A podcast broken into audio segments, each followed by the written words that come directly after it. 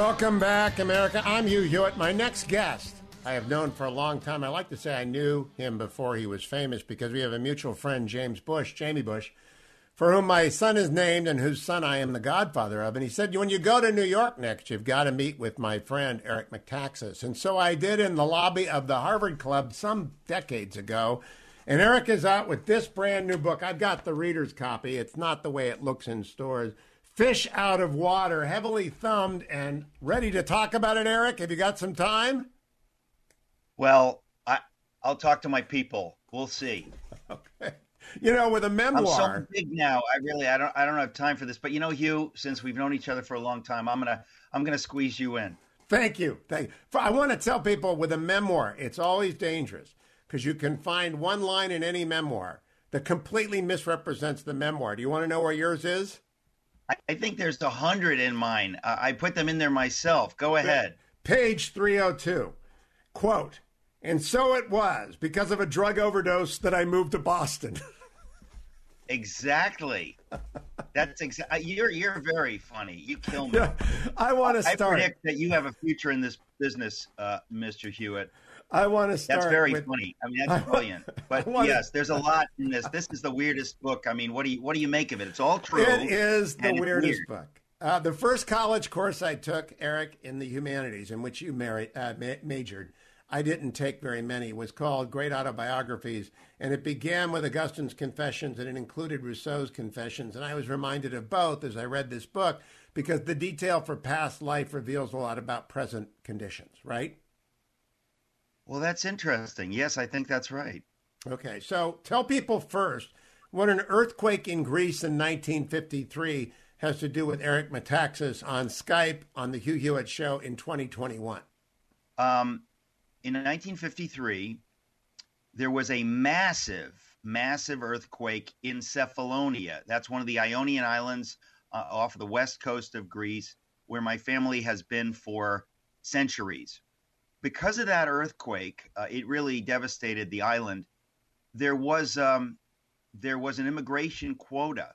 The United States let in uh, a bunch of refugees from Greece to come to the United States. My father, by the grace of God, was one of them. He got here in 55. Uh, he met my mother in an English class in 1956. She had escaped from East Germany and then came here. And, uh, you know, I was raised Greek and German, which is one way of saying I was raised Greek. And that's uh, that's a big part of what the book is. That's my father on the cover. My mother take took the photo on a date at the Statue of Liberty in 1958, and so we thought it was appropriate to put put that on the cover. Are you aware of the painting uh, approach called pointillist? Yes. That's what this book is. It's a pointillist memoir. I love this book, and I think Fish Out of Water is going to impress a lot of people because they're going to remember in their own lives the sort of detail that you recall about your life.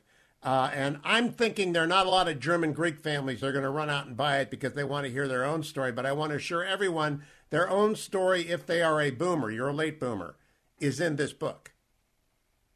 I think that's true. And, and that's one of the things I say at some place in the book that I wrote this story for you. I wrote this story for the reader. There are things in here that I know it's by the grace of God in my experience will speak to people a lot of things and I I wanted to write something that was, you know, utterly apolitical that is a literary memoir which will speak to people uh, on the other side of the political aisle. In fact, I think I probably wrote it more for them than for people on my side of the aisle and you know it, it's not a book uh, it's not a spiritual memoir it's just a memoir but it has spiritual elements in it and the ending of course is profoundly spiritual. But i thought i want to write something for everybody and i want to be i want to indulge my literary uh, side which sometimes you know writing a biography as i've done in the past you don't really get to do you know you're kind of uh, a little bit constricted.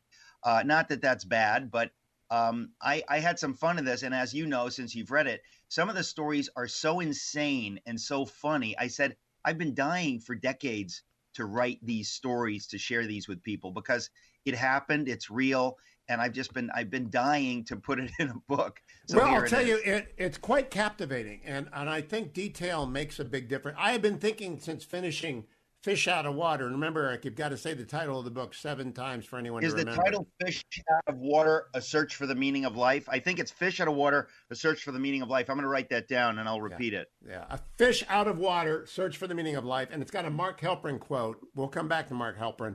But I am thinking of the bones of a man in a 12th century castle in Germany, uh, somehow who never got out because he was stuck in by two little boys and their mother in a passageway that he couldn't figure out. Just the bones are there. And I'm thinking about the Cambridge police who are still looking for the perpetrators who crushed two oarsmen with the Harvard goalposts after the Harvard Yale yeah. game in 1982. There's a lot of disclosure in here, Eric. You you put yourself in harm's way. People have not mentioned this. You're the first person, and I thought to myself, this is going to get a lot of attention because I say a lot of things in this book that people didn't know before. Uh, I I tell some stories on myself, and you know that's kind of the point uh, of it. At the same time, uh, not that many people have have mentioned some of these things, and uh, I will uh, I will plead guilty. When I read books, I read them carefully, and I don't know how to talk about Clarissa. So I'm going to let you decide whether or not to talk about Clarissa. I was it's taken abortion. up. I had I had an experience where I, I this is the whole point is that I talk a lot about the unborn and I want people to know that I am as far from blameless in this as possible, which is what I think gives me the moral authority to to talk about the subject. Uh, it's not the only thing, but it's the the principal thing.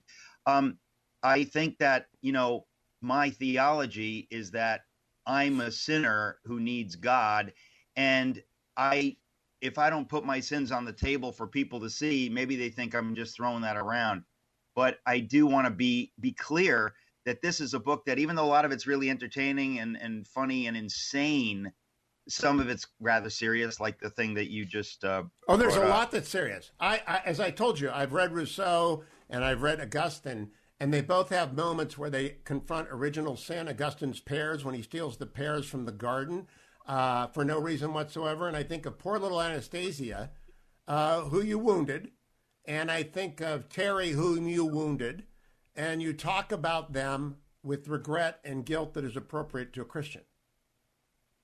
Well, I it's funny because um, as I say, I feel like I, I, have a kind of a duty to do that to help people understand me. You know, in other words, I think that a lot of times, you know, if you're talking about political stuff or this or that, we we all get we reduce each other into these little categories, and I wanted people to see how I got to be who I am, uh, to talk about my working class immigrant upbringing, which is still with me. My mom and dad, by the grace of God, are still living, and I talk to them almost every day. And that's a joy. That was one of the joys of writing the book is calling them up and and asking them questions and sort of interviewing them. Um, but their stories are my story, and I I think that putting this all out there uh, in this kind of crazy quilt, uh, which it really is, as you know, I just thought it was appropriate, and I really wanted it to be entertaining and to be a good read, uh, which I hope it is. But but that's you know. Um, it, it's uh, it's fun sometimes to to jump into somebody's it's life. very much, and we're going to talk about some of the fun stuff too. Do you happen to recall, Eric, that when we met for the first time, the impression you left with me is of a brilliant guy who had fatigue syndrome, who dragged me to a Bible study at the top of the Rainbow Room with those crazy wealthy people from Connecticut uh, who, who I thought treated you rather poorly. I don't know if you remember this. Uh, rather dismissive. I remember them treating me poorly, not that specific time. Oh, it, it, it was it was a wild situation. It said, "Who in the heck is this Eric Metaxas?" And this is before your Eric Metaxas. So, is there going to be a volume two where you deal oh, with yes. the struggle? Oh yes, yes, yes, yes. This ends around my 25th birthday, and I'm champing at the bit to write the rest of the story. The rest of the story, uh, the title will probably be Pastures New A Life in Miracles, because I had many, many trials and genuine miracles. I don't say that word lightly.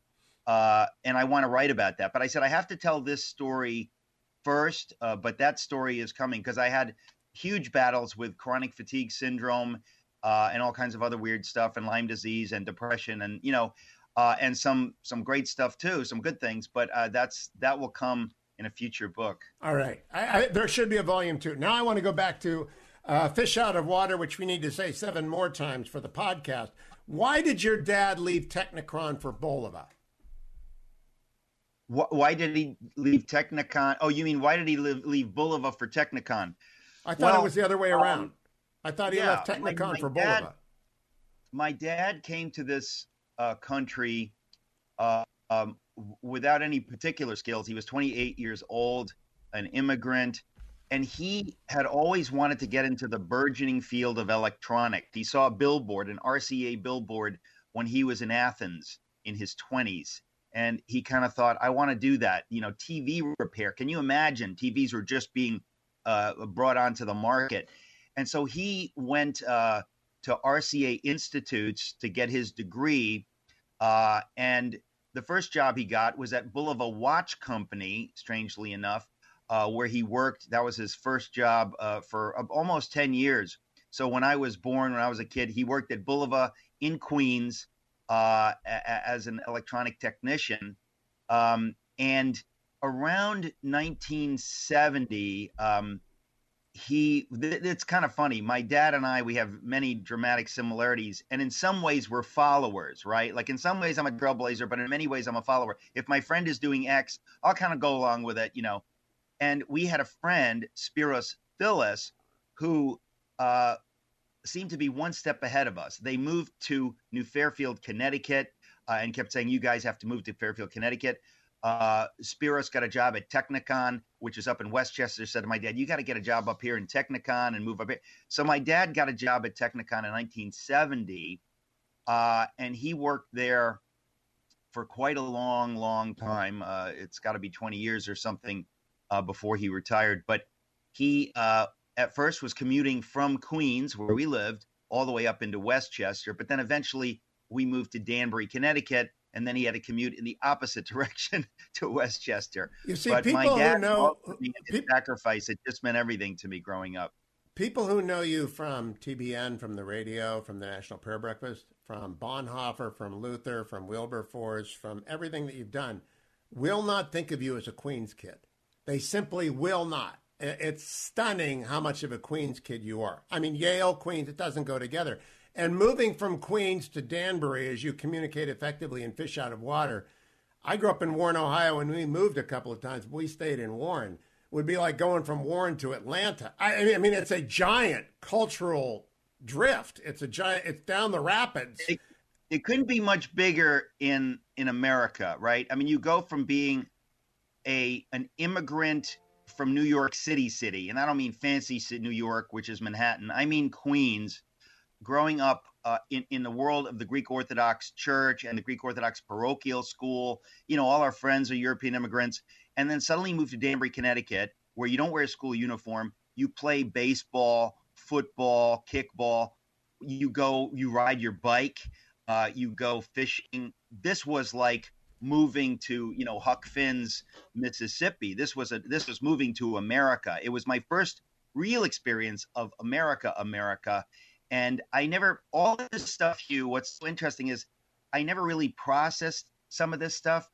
And writing this book, you know, I titled the chapter Moving to Danbury, I titled it Moving to America, because for me, that's what it was. I became fully American when we moved to Danbury, Connecticut, which is a working class town just beyond the gravitational pull of New York City. Now, you're a decade behind me, but we're watching the same TV. I'm just older than you.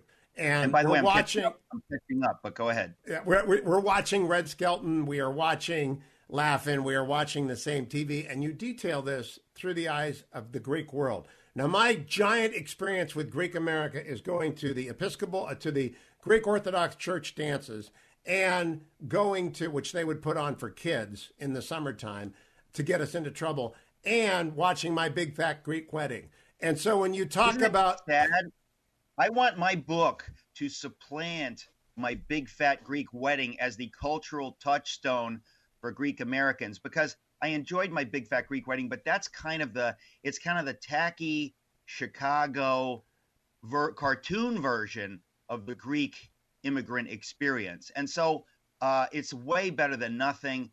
But my uh, story of growing up among the Greeks, I think, is probably more typical, more nuanced, in some ways, genuinely funnier because it's so true. But uh, anyway, I just think Greek Americans don't often see themselves portrayed, eh, whether in fiction or in film or TV. And I was really happy to be able to, to do that for my. Well, I Greeks. want people to read it who are Greeks, but I also want people to read it. I'm half German.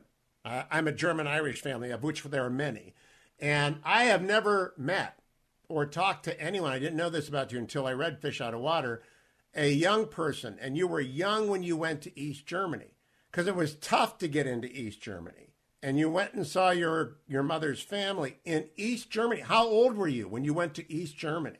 I was seven. I turned eight while I was there. We were there for uh, we were five weeks in East Germany, uh, and for me, it was like going home because my mother. This is true, and obviously in the book I recount. Um, in '71, when I was seven, we went to East Germany, and my mother had talked my whole life up to that point, I heard the stories of the village where she grew up, this idyllic universe. And I got to go there when I was, uh, you know, seven and a half, and to see the world virtually unchanged since her childhood because communism does not have any money. They don't touch anything. It's all the same as it was in the 30s and the 40s. And when I went there in 71, I saw that world and I was among what I realize now are my people. The humor that my grandmother and mother had, that that I, you know, it was it was like mother's milk, so to speak, from a cultural point of view. Suddenly, you go to the place where it all came from, and it really plugged me in in, in a way that uh, it was extraordinary. And I felt the same uh, a year and a half later when I went to Greece with my father, and those those really were formative experiences for me. Where you know, two places where I didn't feel so much like a fish out of water. I thought this is where I'm from. There is a, an arresting uh, line that you it's a throwaway line for you. I don't know if anyone else will bring it up to you in the many times you talk about it. You mentioned that your great aunt is named Elsa, uh, and yeah. she's your, your grandmother's sister, and your uncle Paul quote spent eight years in a Russian prison camp and never spoke of it. That makes him Solzhenitsyn. That makes well, him what? what Ivan Denisovich, and he never spoke about it. That's amazing.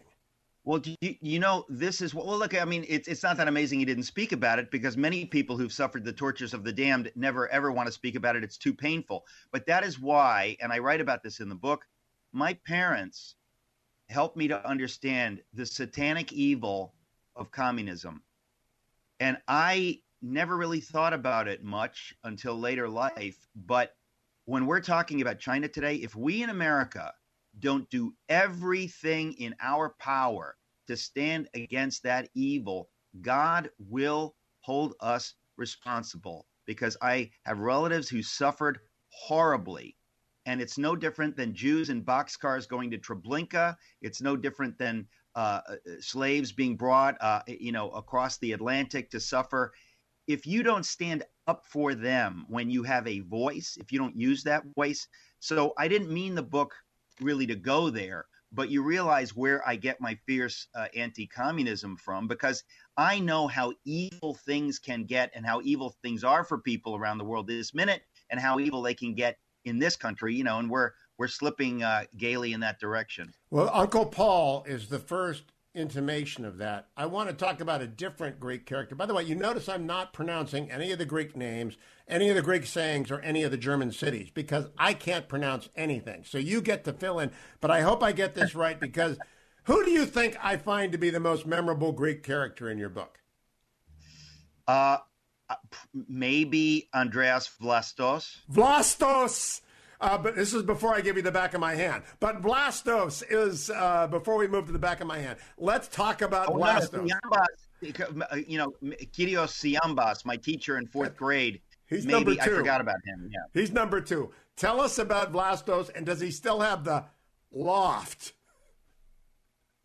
Well, Andreas Vlastos was an old man in 1983. Uh, oh, so he's not um, with us. I, I, oh no, no. Um, in fact, if you, you, you, I think you missed. There's a footnote that talks about his demise. It's very sad. Oh, I a did New Yorker article in 1990 uh, something wrote this. It was it just broke my heart. He was uh, killed by some grifters. It's like the sickest story. But w- when I'm basically, I was at Yale, you know, working class kid, wanted to kind of break into the literary world. So what do I do? I get a non-paying internship at Antaeus slash Echo Press. Uh, when I told my parents that I got a job in Manhattan that pays nothing, you know, they're thinking, "Excuse me, Eric, how is that a job again? Can you tell us?" And I thought, well, of course, I've got to get a second job that pays money. So I got a job as a busboy uh, at a Mexican restaurant upscale in, in Soho. And I needed a place to stay that was free. And, you know, all my friends at Yale had, you know, uncles and aunts and friends that had penthouses uh, in Manhattan where they could stay for free for the summer.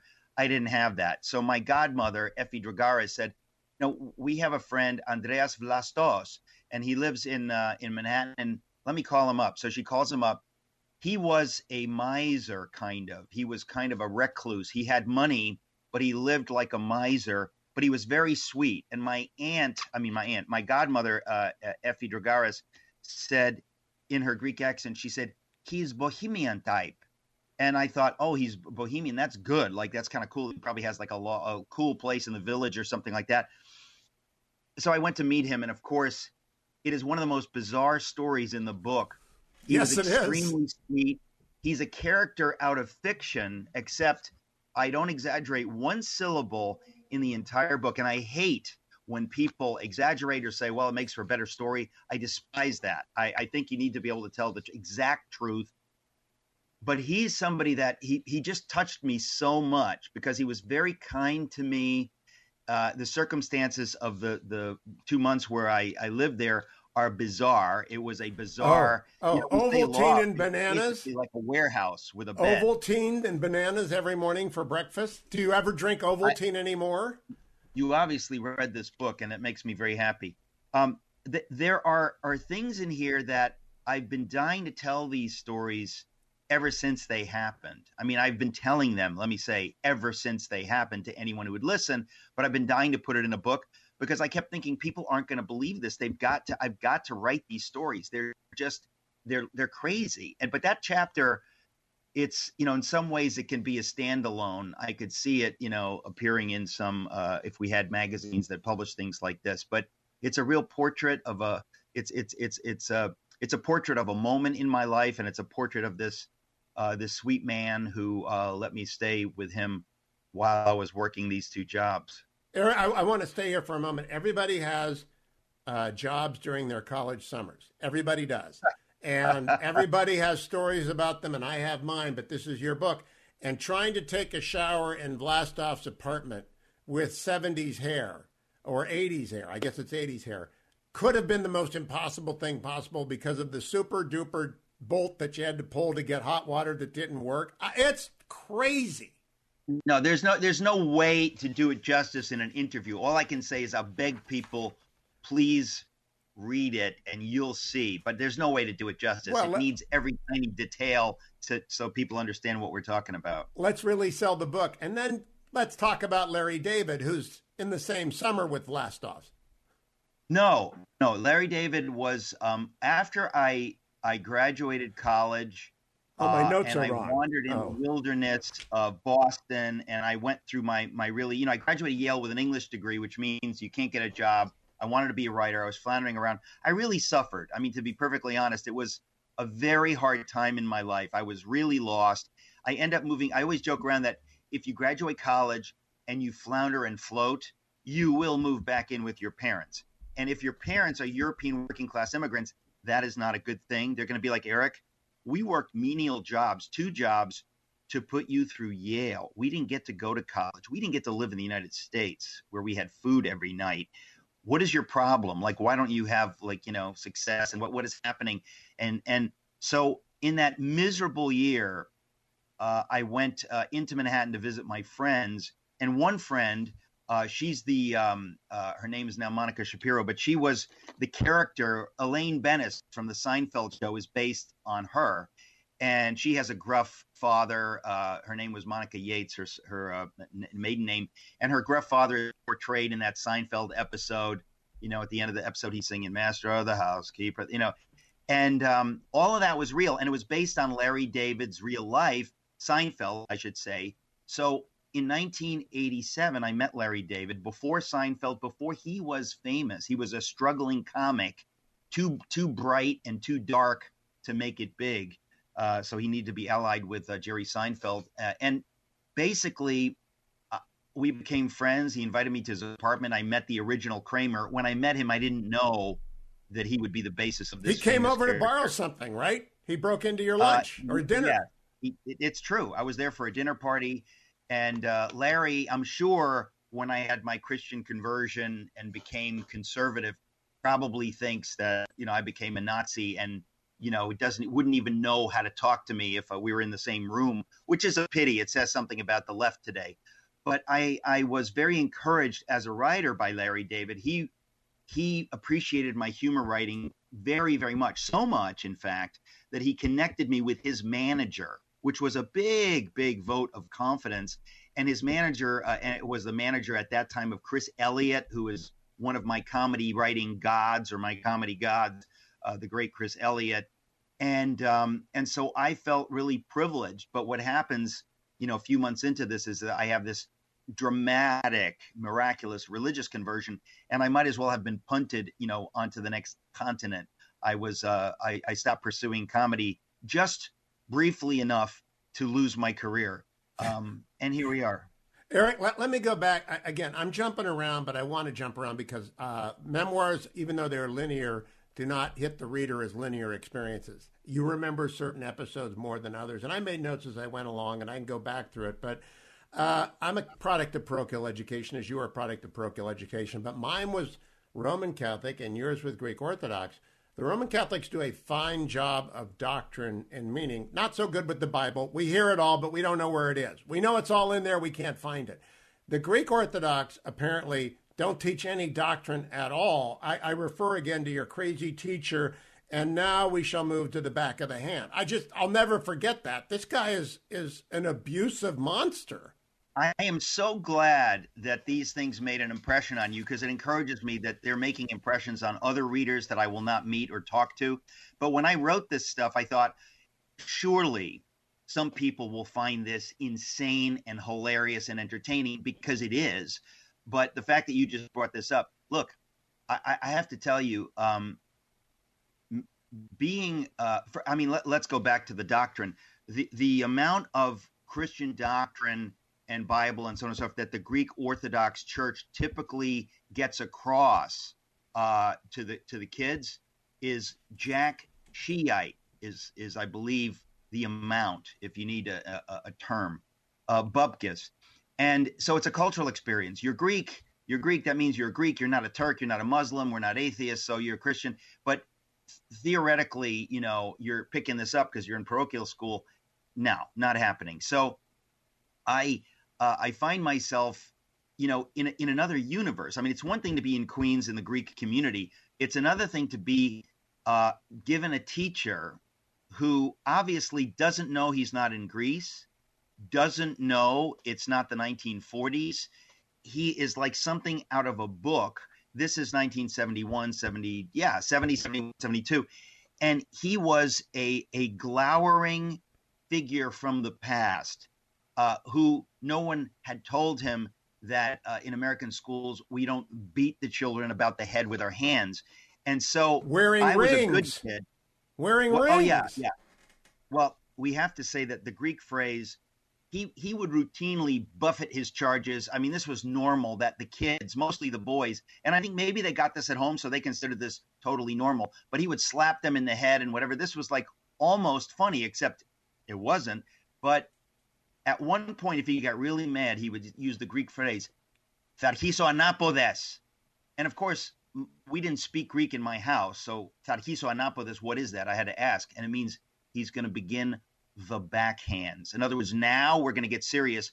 I, I will now move to the next level of corporal punishment backhands. And all the Greek kids suddenly they understood somehow. Maybe at home this was a thing. Like if I go to the level of whacking you with the back of my hand, you you know it's serious because he'd have these big rings on, and it was kind of a downward stroke, bang. And I, I remember hearing this and thinking, what world am I in? Even at age seven and eight, thinking this is, I, I'm, am I in America? What, what decade is it? it's real. And and you know, I talk about how he was like smoking in the classroom and he would hawk these Lugers. I don't really need to get into that because my wife gets upset, but I detail that in the book. Uh, he made use of the open trash cans in the lunchroom where we had our class uh, to uh, to to expectorate. Well, let me tell you, there are many there are many episodes that will resonate. I have no connection to that one. Let me tell you the one that I have the most connection to. Like you, I was my college class day speaker. I at Harvard, you at Yale. Like you, you I had to. No, I did. How did you never tell me that? You get well, never t- I didn't know you were. I didn't know you were. But you followed. I followed Rodney Dangerfield, and I thought I was screwed.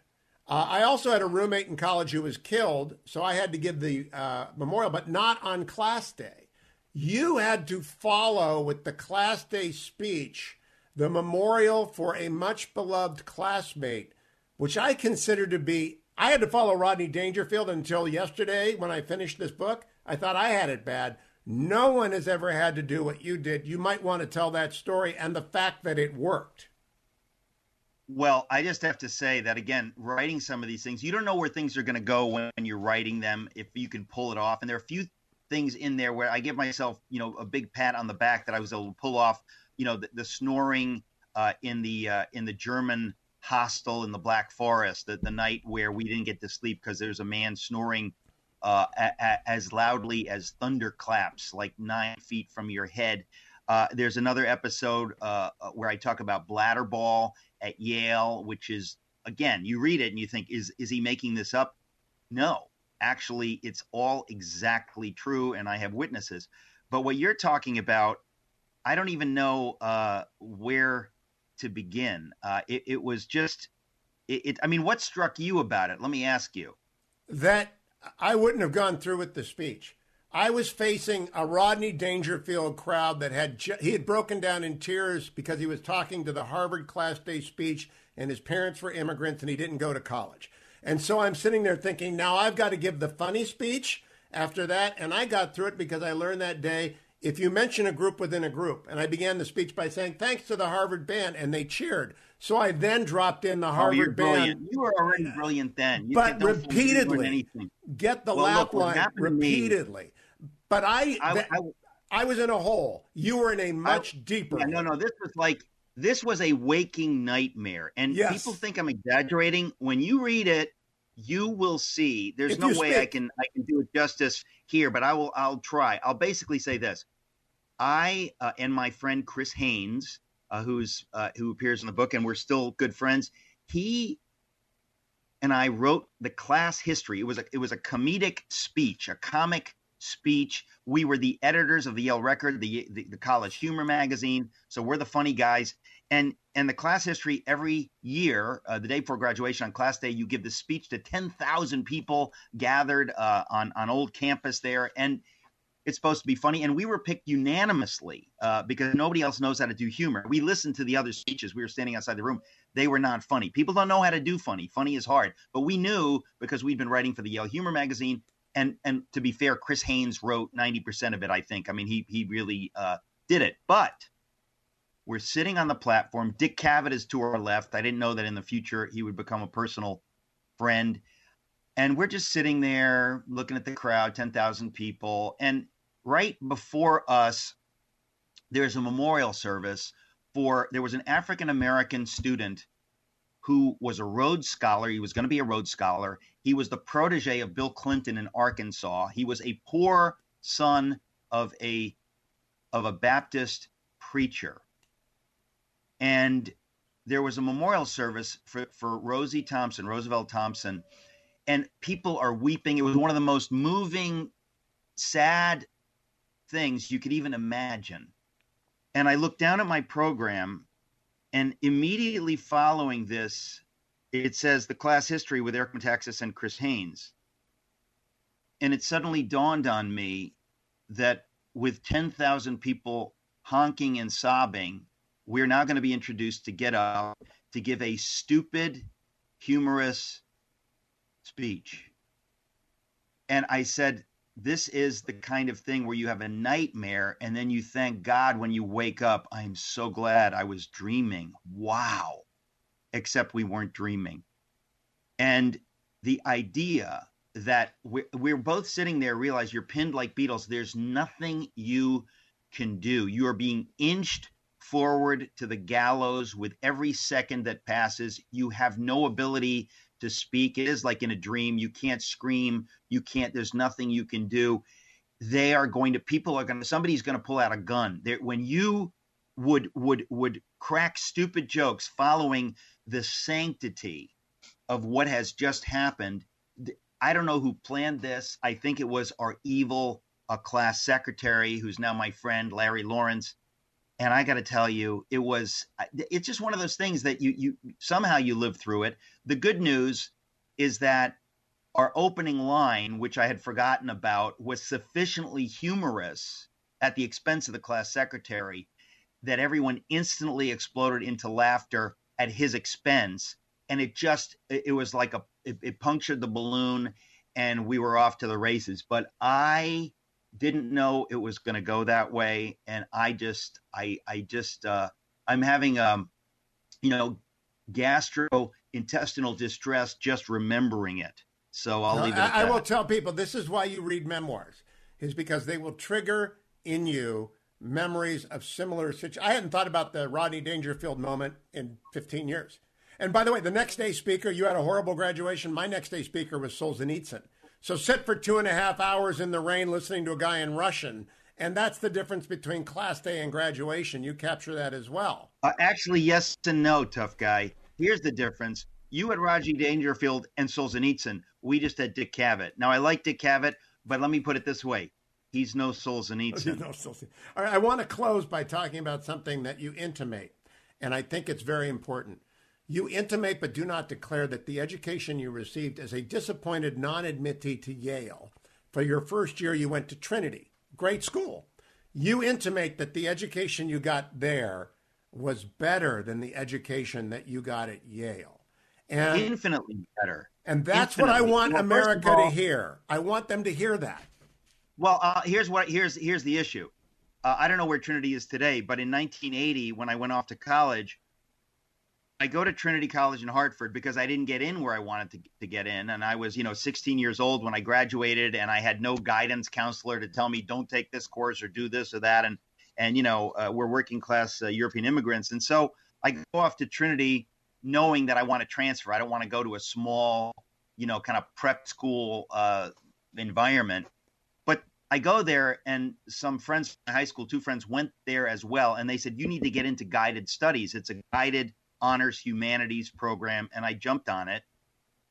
And the education I received there was it was the great books of the Western canon. It was the Iliad, the Odyssey, the Aeneid, Milton, all the great books and the history. And it was magnificent and it helped us to think about the meaning of life. When you read about Socrates and you're learning about the meaning of life, even though your professors aren't going out of their way to teach you the meaning of life, but they're teaching you the great books that help you think about the meaning of life. And then when I went to Yale, I realized people at Yale don't really believe in the meaning of life. They believe in the meaninglessness of life. And so they don't kind of go there. They don't want to talk about the meaninglessness of life. It's too depressing. We don't want students to kill themselves uh, or to tell their parents. So we'll just ignore those things and we'll sort of teach the meaninglessness, you know, by osmosis uh, and um, when I when I was at Yale, I, I didn't I cannot remember a single course at Yale right now that I think, wow, I'm so glad I took that. Oh course. no, you had the seminar. Were, you must have loved the, the writing seminar as a senior.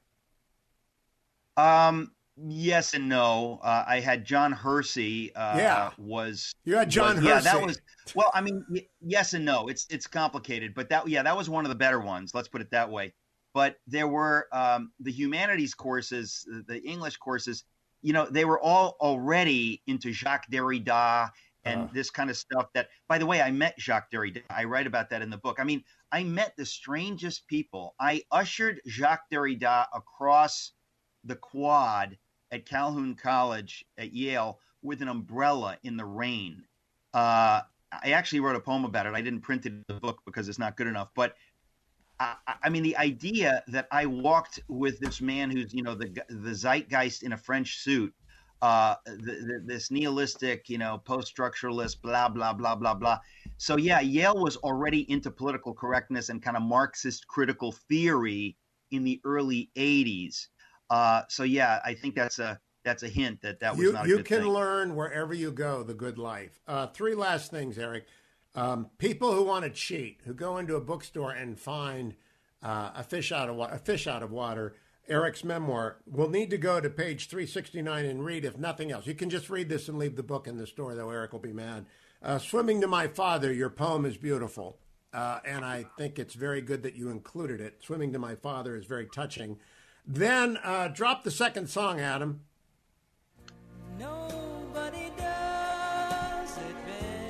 Now, I always pay attention to the music that people use in their books. I don't know if you noticed, I began the segment with Robert Plant, Heaven Knows. But when you are depressed in high school and listening to Nobody Mattered, I said to myself, nobody in America has a unique high school experience. Nobody does. You all listen to the same top 40 music and you drop music in and out, but you're not, I expected you to be, a classical music snob. You're not. You're a popular music junkie, just like everyone else who is your age. I wish I were a classical music snob, but I never had the privilege of being around people who appreciated classical music. So I'm a, a big ignoramus uh, to this day, mostly, and um, I'm not proud of it. But I think that I respond. Uh, this is a big part of who I am. I respond viscerally. Songs move me. Uh, I'm not even listening to the lyrics. They're they're just songs that are uh, the music is powerful uh, or catchy or something. I really hate 80s music, but 70s music, uh, I have to say, so many songs that just really, really grab me. And yeah, there's a, there's a moment when I'm on the cross country team. Uh, I'm a I'm 14 years old. Uh, I'm wearing basketball sneakers because we can't really afford to get fancy running sneakers, and we're kind of thinking, how stupid is that? Like running sneakers, sneakers are sneakers, and um, yeah, it was the FCX championships. Uh, it was a, just a huge thing down in Stamford, Connecticut, or something like that. And I, I'll never forget it. There are moments in life that you never ever forget. I can hear the music now. The bus is is moving north through the rain and the the changing leaves, and I'm listening to Carly Simon on on somebody's boombox playing. You know, nobody does it better. And uh, it was just this elegiac, wistful moment that I will never I will never forget. That's why I, I think people will find their own memories in a memoir. Last thing, I want to pay homage to Ed Tuttle. Uh, you've told me about Ed Tuttle before. In fact, you told me about it in the Harvard Club when we first met 15 or 20 years ago. And Ed Tuttle, I don't know if he's alive, but if if anybody alive, takes I can it, call him up now. He's a good friend. He's a wonderful, well, dear friend. Everyone should be Ed Tuttle. Everyone should act in their workplace as Ed Tuttle acted towards you. So why don't you tell people about Ed Tuttle at Union Carbide? At the lowest moment of my life, um, 24 years old, I moved back in with my parents. My writing is going nowhere. Uh, I needed to get some kind of a job. What do you do with an English degree from Yale? You can't do a darn thing. But I could get a job as a proofreader at the international chemical conglomerate Union Carbide, whose world headquarters are in Danbury, Connecticut. So I go to this corporate environment. For me, it was like hell on earth. Uh, and in this corporate environment, I was paid to proofread chemical manuals while I'm doing my writing on the side. Parentheses, I'm not doing any writing on the side.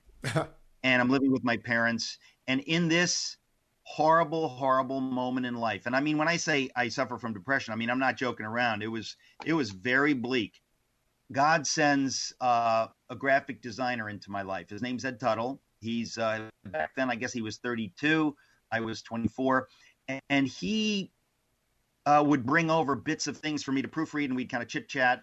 He clearly was a very serious Christian, and he starts sharing his faith with me in a ginger, uh, gingerly, and I, I was on the one hand a little bit interested, but also I'd been trained at Yale to avoid these people like the plague. Conservative Christians are obviously, uh, you know, they're tomorrow's violent insurrectionists, obviously, and they should be put in, in prison camps. If only we could find out who is in the Capitol. Bank of America will tell the world because you know they're dangerous people. And so this uh, this dangerous person lovingly shares his faith with me over the course of months.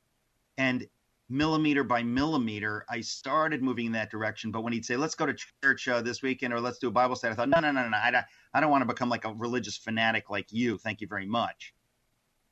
And at the end of a number of months, my heart, I think, had been prepared sufficiently, just barely, but enough that God was able to speak to me at the end of this book uh, around my 25th birthday in a dream in a way that can only be described as miraculous. Um, it's why the book is titled Fish Out of Water. It's the main reason. And all I can tell you is that it happened. It changed my life dramatically, instantly. And I thought, I think someday I need to tell this story because there aren't too many of these floating around out there. So that's why I wrote the book. And so, how often do you talk with, and when was the last time you spoke with Ed Tuttle? Uh, I think six weeks ago uh, or eight weeks ago, I was in his house uh, with Suzanne uh, up in Connecticut. Uh, I don't get to see him much, and I don't get to talk to any of my friends. If any of my friends are are listening to this, they know I'm not making that up. I I have no time. I'm late with new book manuscript, very late. Uh, and if I have any spare time, I make sure that I spend it with my mom and dad. My dad's 93, and uh, I love my parents more than words can express. And so if I have any time, I'm either talking to them on the phone or I'm with them in Connecticut.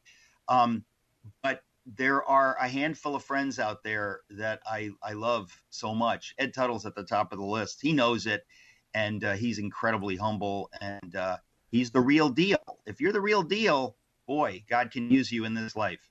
Bonus question John O'Brien is a friend of yours who was an atheist who became a Christian and is now a theology professor at Cambridge. Uh, that that's an uh, extraordinary not, deal.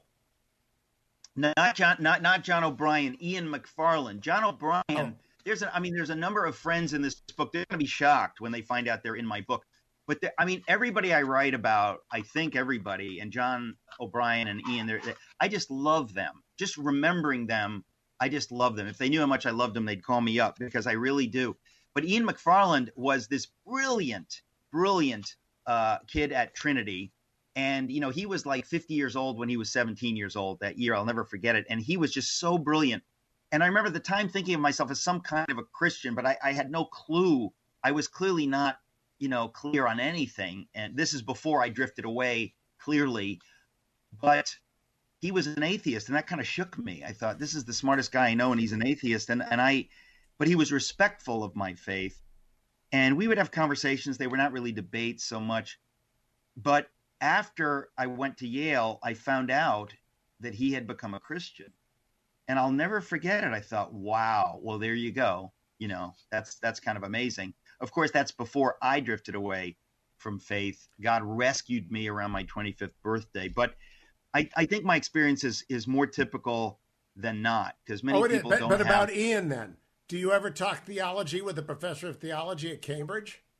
I, I've lost touch with all these folks. I did reach out to him during the writing of the book. I found uh, I, I reached him at Cambridge, and if I when I go back to Cambridge because I love Cambridge and Oxford, uh, there is no doubt that I'm looking him up because now that I know, excuse me, that he's there, I just I can't I can't wait. Frankly, you you well, know congratulations, it. So Eric. We we've reached the time limit of the podcast. Eric Metaxas, Fish Out of Water, a wonderful book, a great fun read. And I think everyone will find something in there that will touch something in their past. That's what memoirs do. Well done. This is my favorite interview. Thank you, my friend. Well, you always say that, but nevertheless, I hope it lasts for a bit longer than than uh, the interview. Eric, thank you. Thank you, Eric. Thank you.